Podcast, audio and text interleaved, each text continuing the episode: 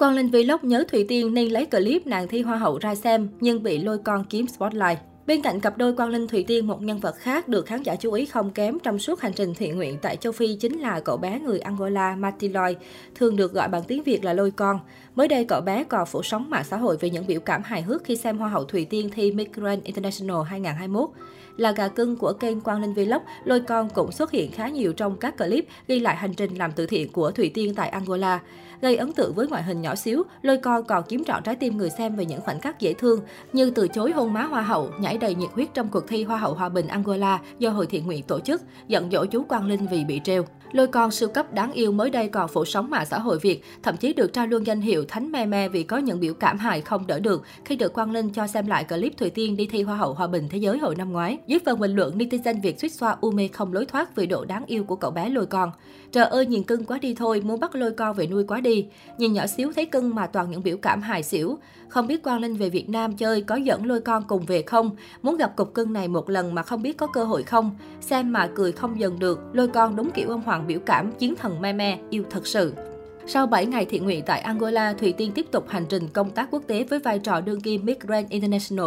Trong khoảng thời gian từ thiện, cô và Quang Linh Vlog nhận được nhiều sự chú ý từ công chúng bởi những hành động tình tứ. Vì vậy, khi chia tay, khoảnh khắc biện trị của bộ đôi tại sân bay cũng khiến nhiều người quan tâm. Cụ thể, khi biết Thùy Tiên chuẩn bị bay tới Angola, Quang Linh Vlog đã tự mình làm biển Tây cho cô. Còn Thùy Tiên khiến netizen đứng ngồi không yên khi gọi cho Quang Linh trên đường di chuyển tới gặp anh. Chất giọng nghệ tĩnh mình thương của Quang Linh trong cuộc điện thoại này khiến dân tình tan chảy. Quang Linh còn hài hước trêu Thùy Tiên rằng mình phải đi học đại học trước rồi mới có thể đi đón cô, khiến nàng hậu bất ngờ. Khi nghe anh chàng đáp đi học đại học nông nghiệp, cô mới bật cười hiểu rằng anh bận đi trồng cây. Quang Linh còn chu đáo dặn Thùy Tiên mặc áo ấm vì ở chỗ của anh sẽ lạnh hơn. Người đẹp Việt hóm hỉnh mượn áo vì không mang theo và được anh đồng ý ngay, khiến cư dân mạng lại càng nhiệt huyết chèo thuyền hơn.